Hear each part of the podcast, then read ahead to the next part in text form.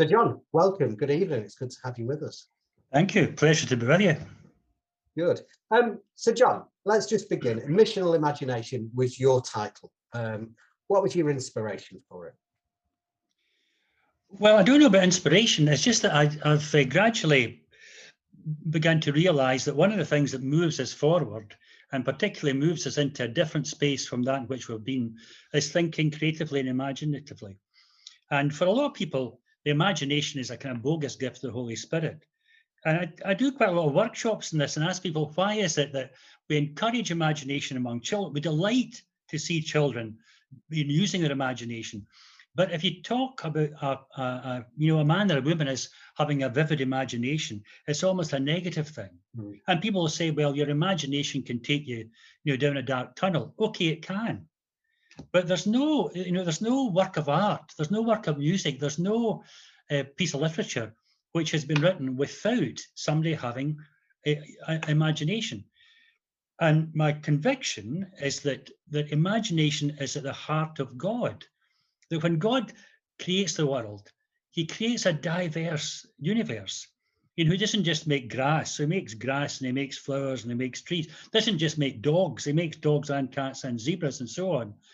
And it's as if, if God dreams into being that which was not there, and, and, and human beings made in God's image are expected as part of their stewardship of the earth and their guardianship of the church to be creative and to be imaginative. So that's you know why I feel it should it's not talked about in in uh, colleges, it's something that we can avoid in the church, but I think it's at the heart of faith. And I've I've seen places where when it's been unlocked, great things have happened. And, we'll we'll pick up on that over the the next hour, of course. Like I I was thinking about kind of uh, imagination and perhaps our lack of imagination, you've said there at times. And I was reminded of that quote that I think um, often credited to Einstein, but maybe somebody else. It said, insanity, the definition of insanity is doing the same thing over and over again, but expecting different outcomes. Um, and I wonder, do you think Einstein was describing the church? Uh, well, but, well, in some places, yes and and there is and, and you know I, I think I should say first of all I'm not a congregational minister so I have a very different kind of job and always have and there and I and also although I uh, I, you know love the URC and I've worked in URC I'm not making any judgment on it hmm. but you know within all traditions just now there there is sometimes a kind of retrograde uh, tendency as if if we only went back to what we used to do well, then people will come, or or will it'll be more enjoyable. And you know, it happens in the Catholic Church where there are a whole lot of young priests coming from America to work in, in British parishes, and they're they're putting on birettas like a black hat kind of thing, and trying to get back to saying the mass in Latin. And I don't think we're allowed to do that. You know, there's a moment in the history of Israel when having gone across the Red Sea and got the Ten Commandments, then they come eventually to the doors of the promised land. And it's a very interesting passage and it's very seldom kind of read. But at, at the doors of the promised land, uh, Moses is all for going forward, and then people say, no, no, we don't want to. We want to go back to Egypt. Now, I mean, this, this short-term memory has been lost. I mean, these people are, are suffering from kind of corporate dementia. Mm-hmm. They cannot forget what it was like to live under slavery. And, and the judgment of God is quite clear. God does not back the Back to Egypt Brigade. There are three choices God has, and he tells Moses, I could let them go forward, but I'm not willing to do that. I could send them back to Egypt, but I'm not willing to do that. And so they have to go into the wilderness for 40 years until all the complainers die off. Now, that is the scripture. People didn't want to go forward, and therefore God wouldn't let them go back, and they and they enter into a stale a stale zone in which nothing nothing happens until a new generation comes along. So I don't I don't you know doing the same thing over and over again will will do nothing else but but tire us out, and it'll be fruitless. And I think while we can retain insight and some materials and good practice from the past, we always have to be thinking in terms of how in this culture with these people and this language, and, and given all that besets us and surprises us about the new reality of living in a you know post-COVID society, how do we do things differently? And I wondered, do you think that it's fear that stops us from, from moving forward? Is it familiarity of the past where we feel comfortable? Is it a, a lack of desire of wanting to change? What do you think it is that keeps us going back to what we've always done and prevents us from kind of entering the promised land with with all its potential? Well, I think it's. I mean, it's all these things. I don't. I don't think that there's one thing that that that stalls people. I mean, then then the change is an interesting phenomenon because some people will change if you give them more information. I mean, I can think of a church in Scotland where the minister wanted to take out the four back pews eh, to make room for people to have coffee afterwards. A mm. country church, there was no village hall. And it seemed a great idea logically. And then a farmer uh, took him aside and said, Listen, this is over my dead body because my ancestors in the 1740s built this church along with other people. And my grandmother always sat in the second back pew, as did people before them. So the, the very wise minister thought, okay, we'll find the truth. He goes back to the plans of the church and discovers that it was an entirely different shape when it was built. And that this the second and third back pew have only been in there since 1920. So he says to the, the farmer, who's a logical thinker, let me show you the plan of the church. And there's the names of your ancestors who built it, but it was different from now. So the back pew only goes back to your granny. It doesn't go back, you know, centuries. Mm. And the farmer said, well, as if, if this is the truth, let's take out the back pews. Now, I mean, that, that's a that's a great thing, and I sometimes think we don't give enough people, a, a, you know, the, the information that helps them to move. Some people don't move because there's an emotional bondage to the past. If I take another example, uh, in a church in Glasgow, I'll not name it, but they had lots of kids coming. And somebody said to the, the minister said to the, his elders, we've got all these kids and are you okay about me having them up on the kind of chancel, the front bit of the church? So, oh, it's great, mister, great, mister so-and-so. Great to have all the kids. And you don't mind me kind of interacting with them? No, no, no, no. But there's not much room up there. No, no, that's right. And sometimes they get mixed up with the choir, the old older ladies' legs, and they don't like that. No, that's right. So we need some more room for the kids. That's right. So we'll take out the two front pews. No, you'll not. Now, logically, it was very good. And then he discovered that the men, and it was the men who were resisting taking out two front pews, used to be in the boys' brigade. And that's where they sat in boys' brigade parades. And some of them brought in the colours, you know, the Union Jack or whatever it was. Mm-hmm. And and they, they they believe the best days of their life in the church was when they were in the boys' brigade. And to take away this totem, which was the pews, was was was was a was a loss to them. They were they were feeling almost a bereavement. So sometimes we have to deal with the emotional, you know, baggage that people have. And the other thing is that some people won't move forward unless they've got an image of possibility. So I tell I tell one story. Uh, years ago, I mean, when I began the work I do now, my colleague and I were doing an evening in Glasgow. We're doing a course on worship, and we did this evening. Uh, at the end of every evening, we'd always have a week in a liturgy, a closing prayer. And one night, um, we decided that we would put in the middle of a long table. We've got 60 people along this two sides of this long table. We'd put a candle at one end, which is burning, a, a, a Bible in the middle, and a cross at the end.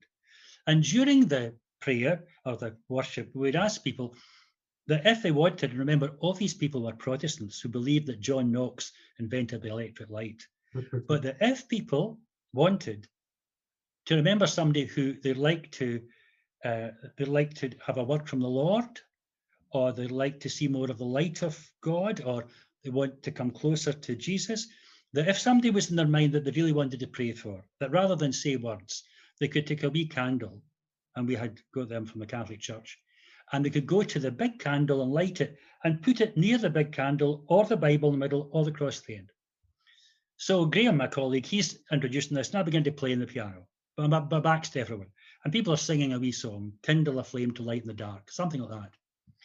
And I realized that some people were moving And then it became quiet. So I stopped playing, I looked round.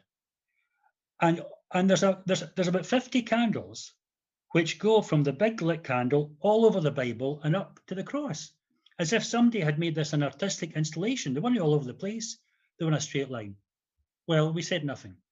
Next day, I'm in the Church of Scotland bookshop, and this deacon in the church comes up and says, Oh, I heard you had a great night last night. I said, Yes, it was actually. She's and, and this woman said, She says, There's a, a woman from our congregation who was there. And she just was mesmerized by that thing about lighting candles because her son is in a murder charge in Barlinnie prison. And she's not a woman who would pray out loud. And she's not a woman who should light a candle because she's the matron in the local Orange Lodge. But last night, somehow, the possibility of doing something entirely different allowed this woman to feel that she was making a connection with God through prayer in a different way. So sometimes we need, you know, the experiment or or or just a, a, an, an image of possibility. So, what do you think? In, we looked at a few things here. What do you think needs to come first? Is it dealing with people's emotion, or do we need to give people the vision first? Well, I would I would go for the vision. Yeah, I'd go for the vision. I'd, I'd, I'd context things. You know, for example, when in Scotland we were um, uh, I'm trying to pick one of several stories. Uh, when we were, we, we, we, had this reality of of, of choirs um, being sometimes small in number, and I've been in churches all over Britain, Anglican churches where there's, you know, there's there's kind of two sopranos and one alto and a man who's not sure what is, and they've been there since God was young, and really should just sit down. And we had this all over the country, you know, choirs thinking we must be there, we must be there. Well, in one report of our, uh, our worship committee, it was stated that the choirs aren't a Presbyterian thing, that they only come in around about 1890, that they were there initially to help the congregation to sing, to learn new hymns, and that they're all and, the, and that there's a choir can can can can just um, disband if if if that if, if they feel it's time. Now that's not a big statement, but for people who needed the information that this is not a tradition, or for you know boys who are in love with the organ, which I am, and who think only the organ and only the organ, you say, well, actually, our, our tradition, and a lot of people like to see themselves as traditional Reformed Christians, traditional. Well, our tradition is we never had organs until the end of the 19th century. They were Catholic or they were Anglican, and we sang unaccompanied. So you get that information, and then people can move forward. And I think I think that you have to do a wee bit of contexting, and then look at the possibilities if we do something differently. And so that, I, guess, and, I guess our context now a little bit has been um, a church of the past that's declining in number, um, that's feeling in in many places uh, devoid of imagination, devoid of ideas, that still feels that the message it has to share is important. How how do you think it goes about? From, from and you know, and I hear what you say about you not being a kind of practitioner, but yeah. from your experience of the places you've travelled around the world, how does the church begin to, to tackle this problem? Well, there's no blueprint, there's no master plan. But I think that there's some things that people can do and decisions they can make which unlock other doors. And one of them which is perhaps the most contentious, but I think it's a, the main thing is if you get if I go into a church which is built like one near here for 1,200 people, 1,200 seats, a gallery and the ground floor, and there are 40 people there who are loyal members, and they all sit not two meters apart, but five meters apart. I would never go into that church again because that is not a community. That's a gathering of people who are reminding where they sat with a granny when they were a wee boy or girl. And, and we have to stop the building dictating to us what we must do and start saying to the building, we are not 1200 strong, but we are the body of Christ. And therefore, we have to look as if we belong to each other, because if worship is the shop window, it's not the only one, but it's one of them, then when people come in, they have to feel as if they are wanted and they belong and they gather together. So this big church, Glasgow, 1,200 people, they have a new minister. And he realizes that this is like the scattered tribes of Israel. And he says, for the good of this congregation and for the good of the gospel, we as the body of Christ should look as if we belong to each other. So I'm going to rope off the gallery and I'm going to rope off the back eight pews and we're all going to sit in the front four pews. Now that was plenty of room for 40 people. Mhm. So two people leave. That's okay. There are other places they can go and sit on their own. Everybody else stays. And over the course of three months, there's a transformation.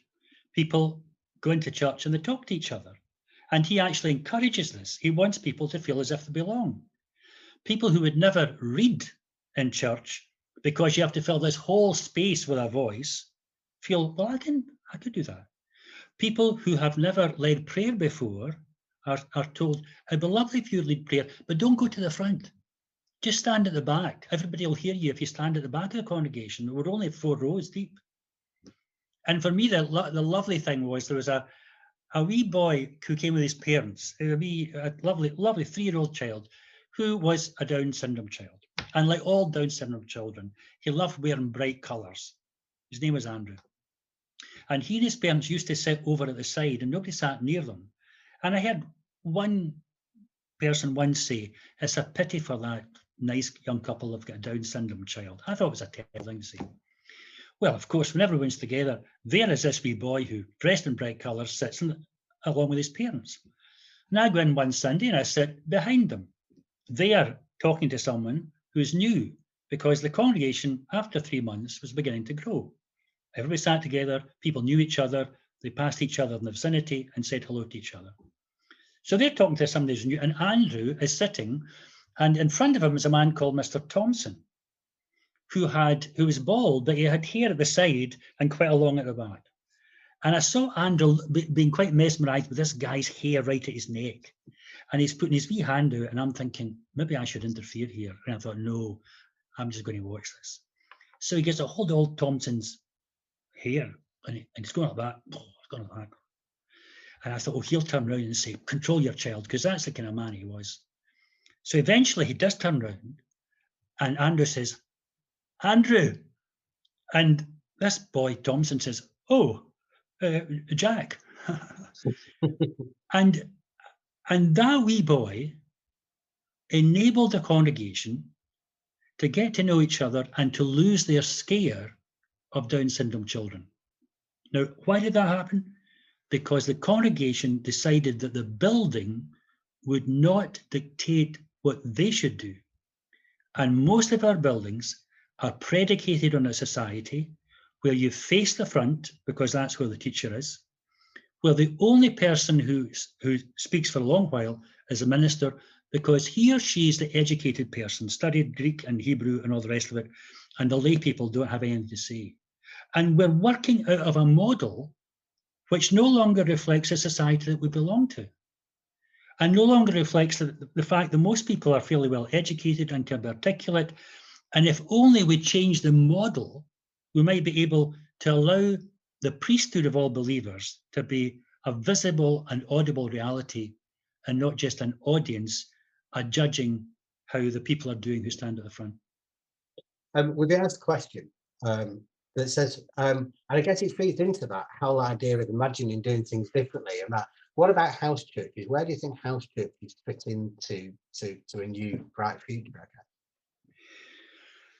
Well, I think that they have a, a place, you know, historically within the church, there's, there's been, eh, you know, individual private prayer, there's been group prayer, which after the Reformation was families reading the Bible together, having prayers at a meal, and there's been the Sunday thing. And it was the same with the Jews, you know, private prayer, the synagogue and the temple. And we now put everything into the Sunday morning, where where conversation or, or, or the sharing of faith or the sharing of insight just it doesn't happen. The, the size of the place intimidates people. And I think there's like that, that there's a great potential in having models of meeting in house groups which are not models of eternity. Now, I used to do the statistics, I look at statistics for uh, the Church of Scotland's education in parishes, and you would see, you know, there'd be a, a, a Bible study, and I'd look, you know, 1974, 10 people, 1984, 10 people, never anymore. Why? Because A, it always met in the manse with the minister with his people around him and his college notes just on his knees so he could remember what Professor William Barclay said about this passage. And and uh, and and people just kind of listened. It was just an, it was a seminar with little little, little interaction, and it never was any more than ten. Partly because of the venue, but also because it met every week. Now, one of the things which I learned when I worked in Amsterdam was we, we might not get people to come to a Bible study every week for 30 or 40 weeks a year. But we could do a modular thing for six weeks. We could focus it either on a biblical issue or on an issue of current concern. And we could make it such that the important thing was not that a speech was given and people had to respond to the expert, but rather that people came together to share experience and insight and also do that in the context beginning to explore God's word. Now, there aren't many models of that kind of thing. I mean, Bible studies by and large, you know, say read this and read this and then answer these questions. Uh, and and you know, you go on for ages and ages. But I, I think, and, and I, this is where I had a local church experience because the a typical congregation in the Netherlands was a English speaking Reformed church. And we had a congregation Sunday morning of 200. But for, for, for six weeks in Lent and in Advent, we could have 70 people come into the church hall. It was a different model. It was ad hoc. It was focused on particular issues or a particular biblical, uh, you know, exploration. And it, and it was led not by the definitive word being spoken first and then you respond, but by discovering together. And that that's a that kind of conversation, asking the question to which there is not a right or a wrong answer, and getting rid of this whole Calvinist thing that faith is about knowing the answer. I mean, faith is a journey and not an, an answer is a destination. Mm. Faith is a journey. And and I, I mean I, I love, and I'm thinking, you know, Stephen, uh, who's monitoring this, is impressed. And I, I have vivid memories of spending a day with Roman Catholics in Preston exploring the miracles and feeling at the end of the day, I have dined on a rich feast because people have brought out from them their experience insights which I would never have had from my experience or from my reading.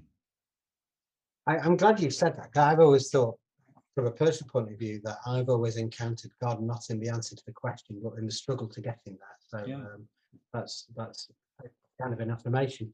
Um, when I guess what you're saying is a lot of those things have come out of people's imaginations about people doing things differently, about saying we don't always have to go the way we've done, we're going to something different. We've asked a question, how how can we nurture our imaginations?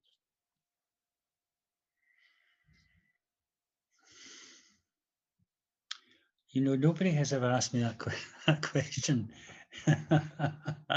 we like to be unique. Yeah, yeah. Well, I, I don't, I mean, I, I, I suppose I do this a, a lot. And, and part of it is just this thing about how, and I'll, I'll take it with the Bible, how do we engage with the Bible imaginatively? Which is to say that supposing, uh, well, I'll take the example of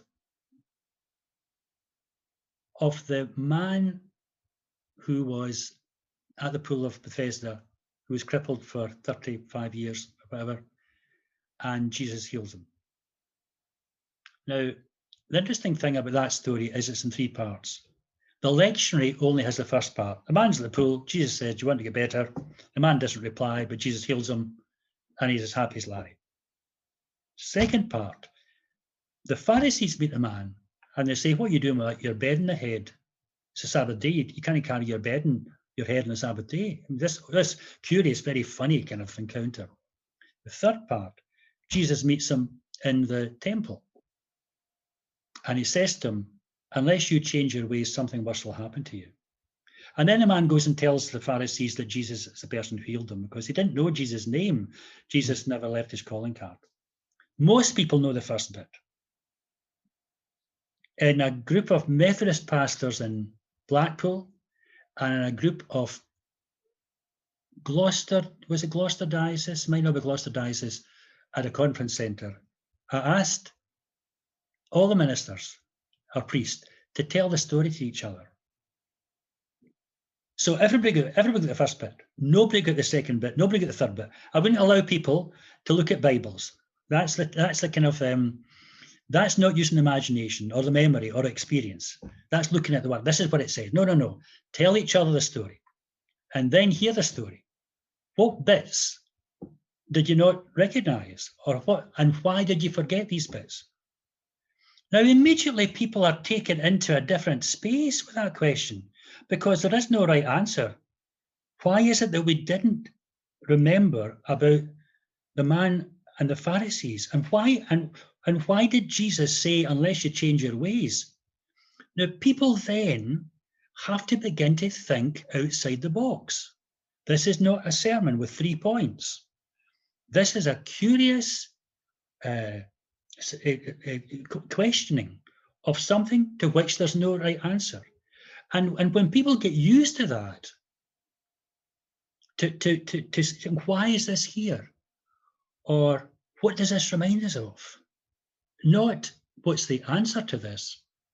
Then, then, then great things happen. I mean, my colleague who died last year, uh, Graham, he was in charge of a project in Glasgow called Holy City. It was a Sunday night event. I mean, he and I had done something with kids. We used to get about 500 teenagers uh, a night uh, in the 1980s once a month. And we kind of carried on, did something for adults, which was smaller scale.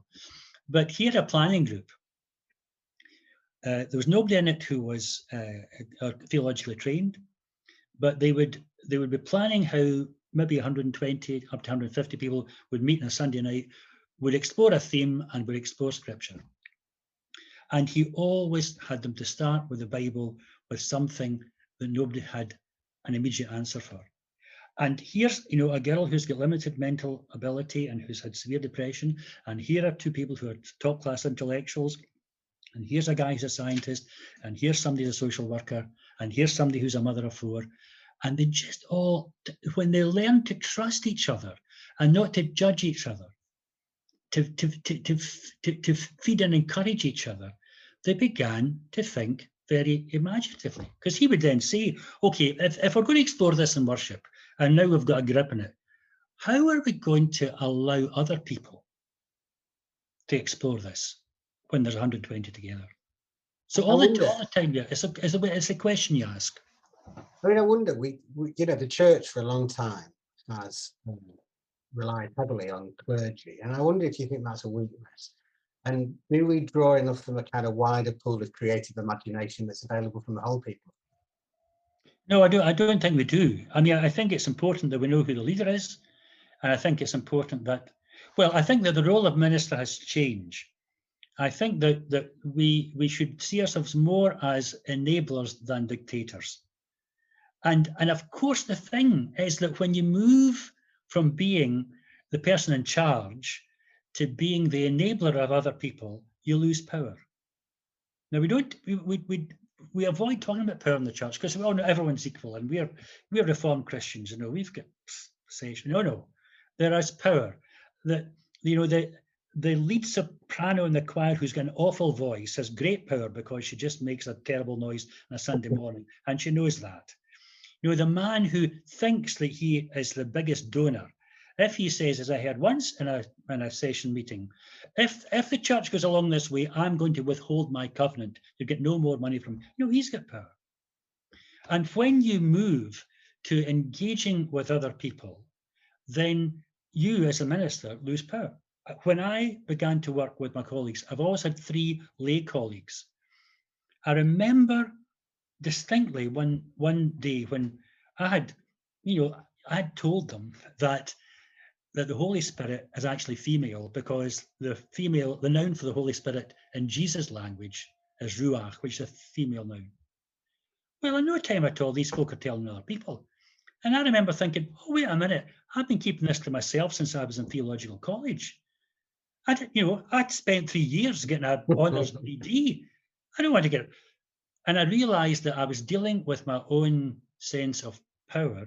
And then when it goes, you have to deal not so much with a vacuum, but a new reality. And I realized also that having get rid of some of the arrogance which was there, it made other people feel that they could begin to initiate and, and to offer. So, so I, I think that, you know, if I take an example, uh, Graham, my colleague, uh, was very, very keen that we did a whole of very interesting things in worship. And one of the things he was keen on was that we would do an evening, first of all in Iona Abbey, when it wasn't a service, it was a celebration of the Song of Songs. Now that's a book which you know people just don't touch very often. Maybe read three verses at a wedding, but not too much more. Many waters cannot quench love. That's you know that's sensible. But having a beloved with breast like clusters of grapes or a beloved with thighs of alabaster, that's not quite, you know, quite the thing one talks about. So he says, no, we have to turn this place into an area in which people explore the Song of Songs. So he and Joe, who's our other colleague, who's a layperson, uh, began to think about it. And and and Graham's, you know, he's he's a great ideas man. Joe said, uh, well, it's a play, so maybe we have to have it read as if it were a, a play with with four voices. We can do that. And Graham said, yeah, okay. And if people haven't read it, let's have let's have uh, Bibles all over the church where people can walk around, they can pick it up, they can read the Song of Songs, they want to read it. Somebody else said, why don't we have a corner where people sing love songs? It can be Beatles love songs, or it can be ABBA love songs, or it can be My Love is Like a Red, Red Rose, a corner where people can do that. And then Graham says, you know, this book was in the Middle Ages the most pop popular book in monasteries after John's Gospel and the, and the, and the Psalms.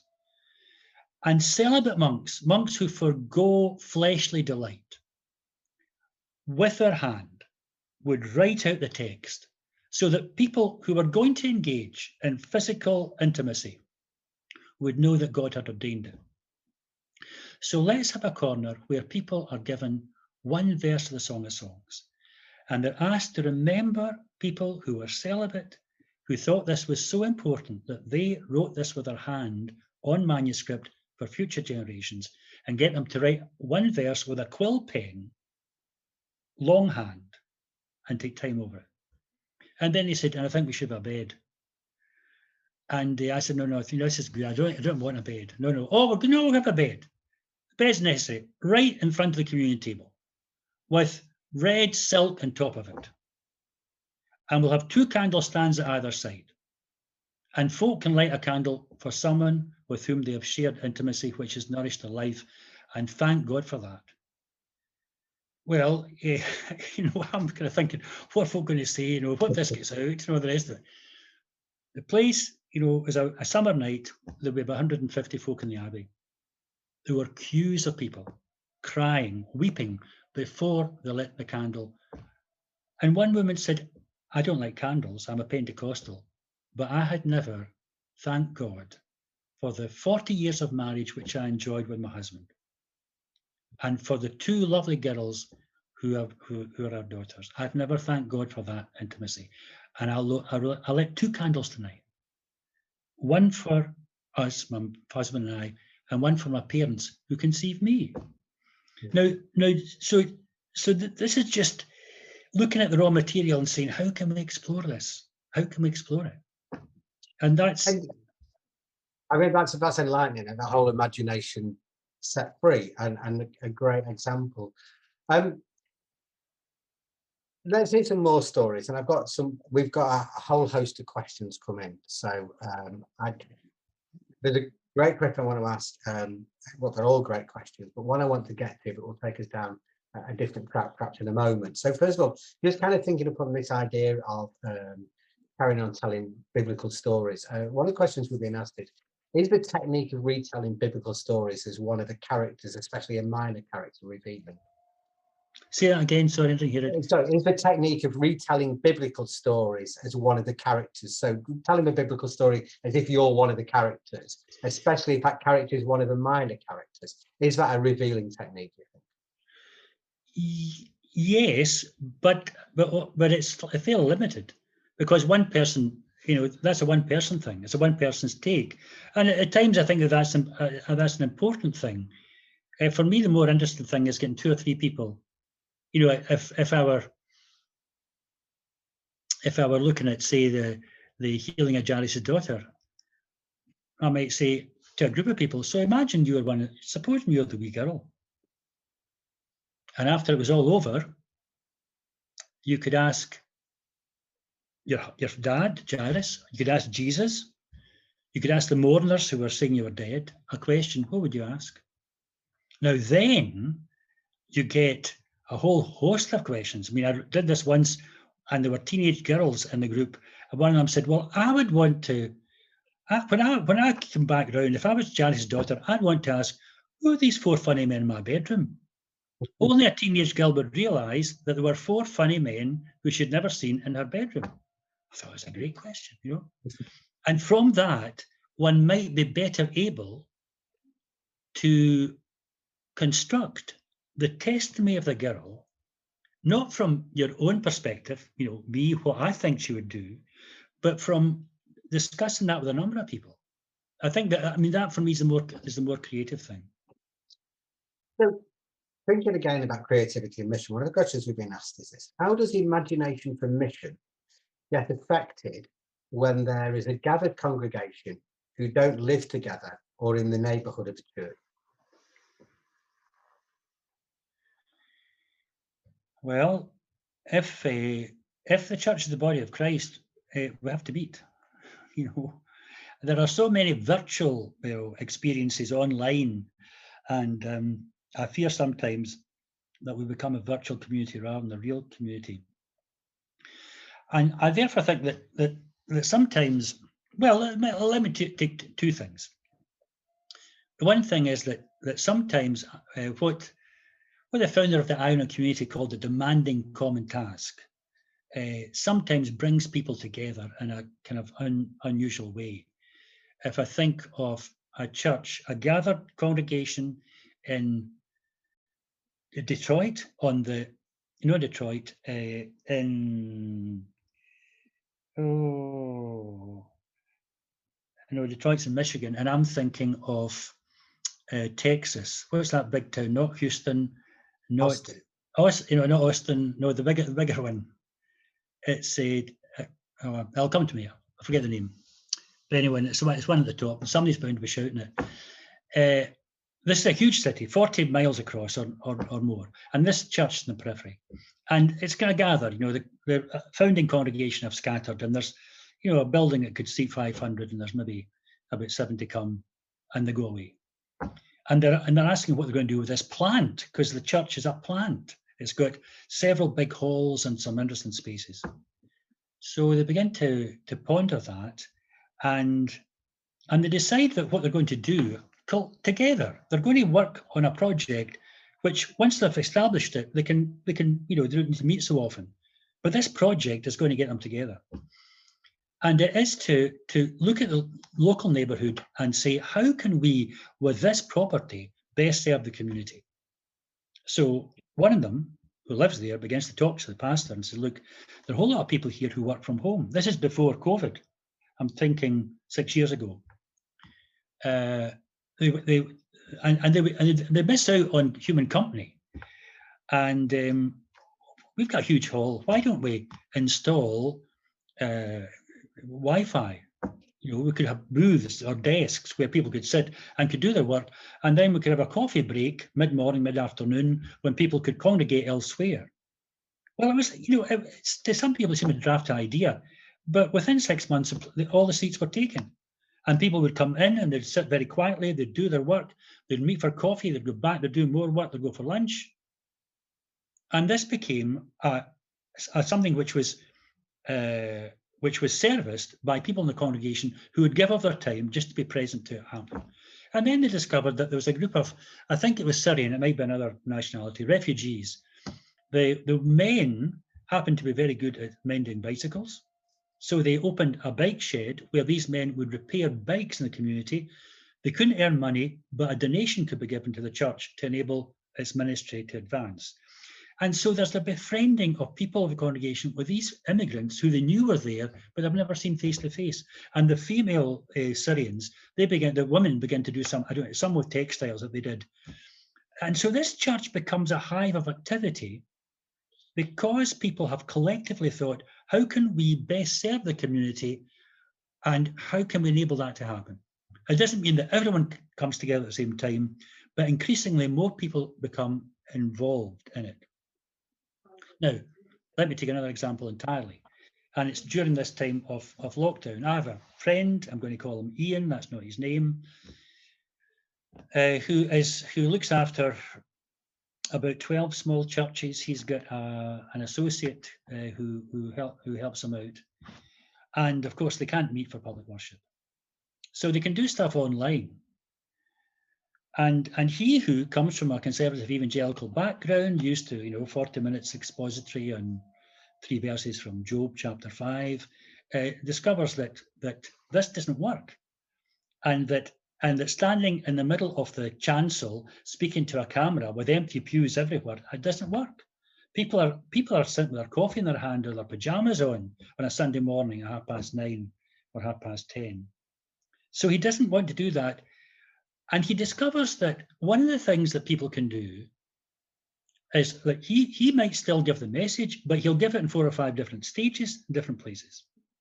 He will use the musicians from the different churches to provide, you know, backing music. They'll sing hymns, words will go up on the screen, but different musicians who are introduced to these 12 small congregations as weeks go by. And he'll ask people, as he has, to do to read. Some people would never read in church, but they can sit in their garden and they can read the gospel and feel quite comfortable. Some people have never prayed.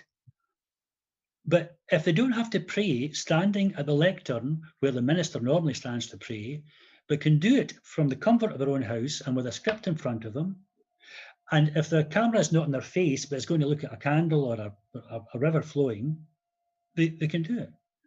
Know, I, I go there every Sunday. This is my, I'm a regular attender at this this online church.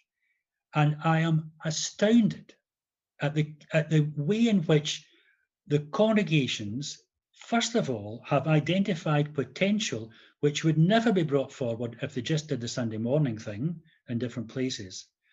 And, and the associate minister wrote to me this week, because I'd mentioned how I love listening to lay people praying. I mean, it's just you know who's who's a high Anglican and you know who's a low Presbyterian, but it's just great their own vocabulary.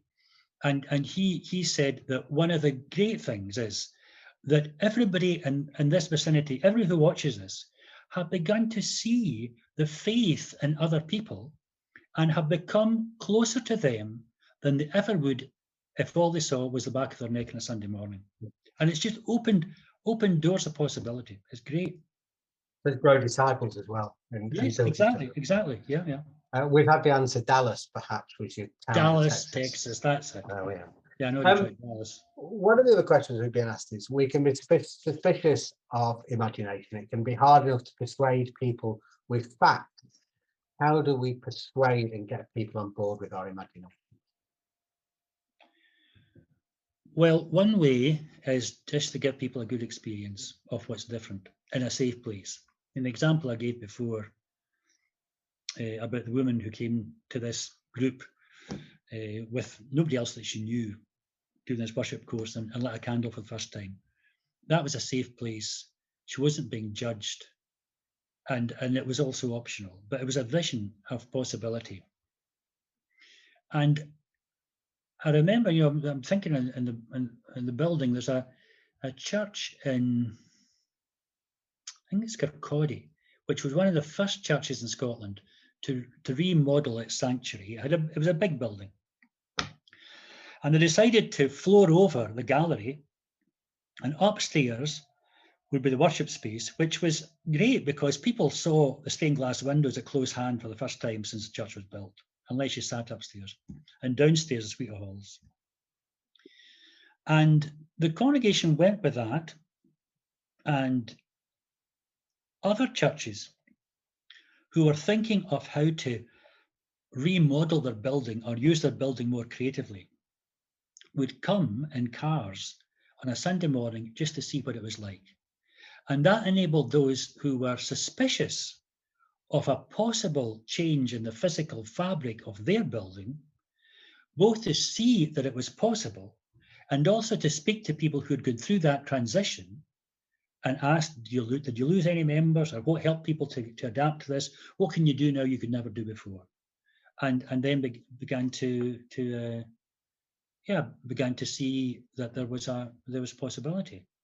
So that, so that, that, that's it. If we, if we get an image and experience of that which we have never thought of or been part of before, and and that happens in a safe environment where nobody's being judged or compromised, then that sometimes helps us to move in our own place.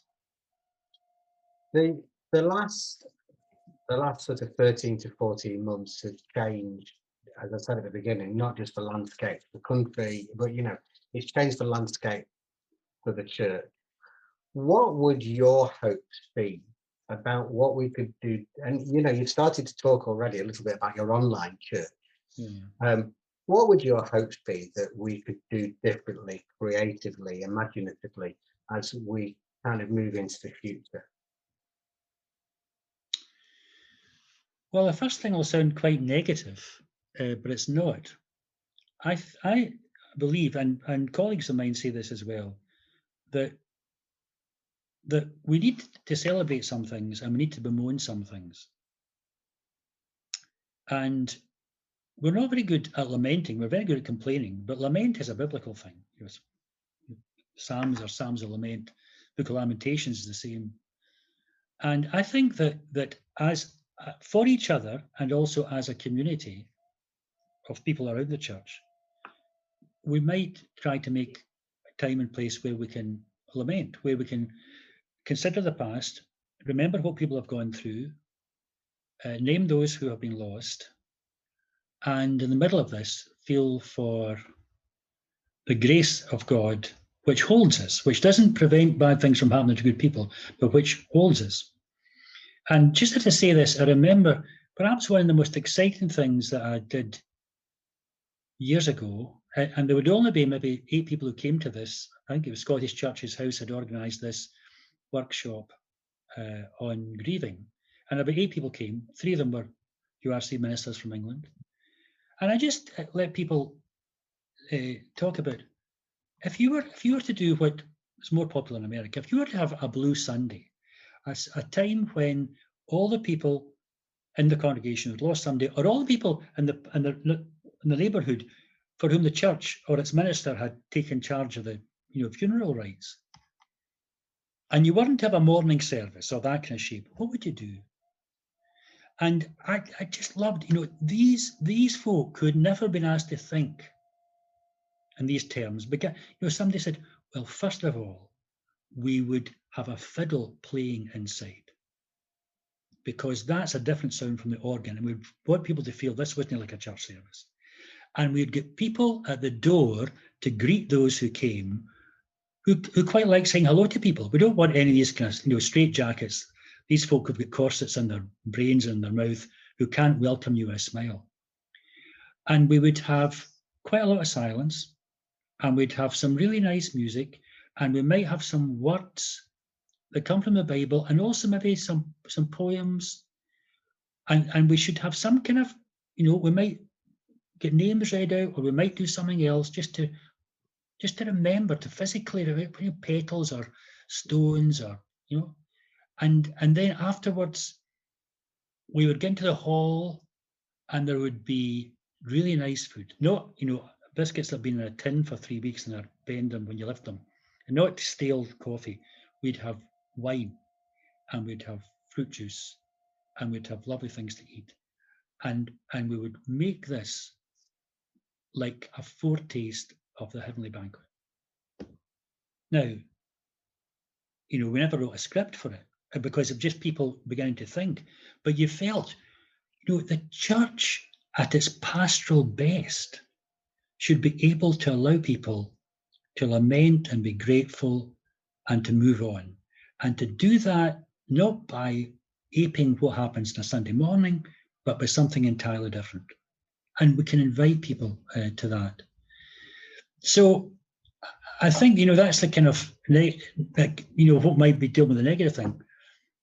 Uh, from own interest, uh, I would hope, and this is despite what you said at the beginning, I would hope that when, when we are able to meet again, we celebrate that we have a voice and that we can sing together. And we make an issue of that. We don't go back to singing, you know, four hymns because that's what you do. We make an issue of singing because our voices have been silenced and God deserves to hell to hear something more. Now that's to do that's to do with, with worship. Um, I'm reticent to speak about particulars because every church is different, every congregation is different.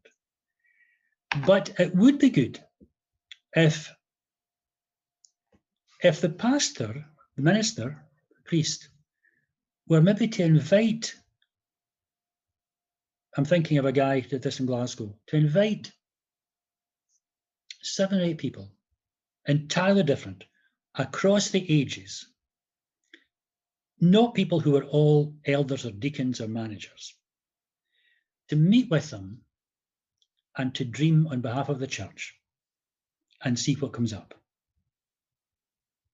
It's this thing that I ask when I'm, I, I sometimes teach a course in America for a doctor of ministry and I ask people to do that.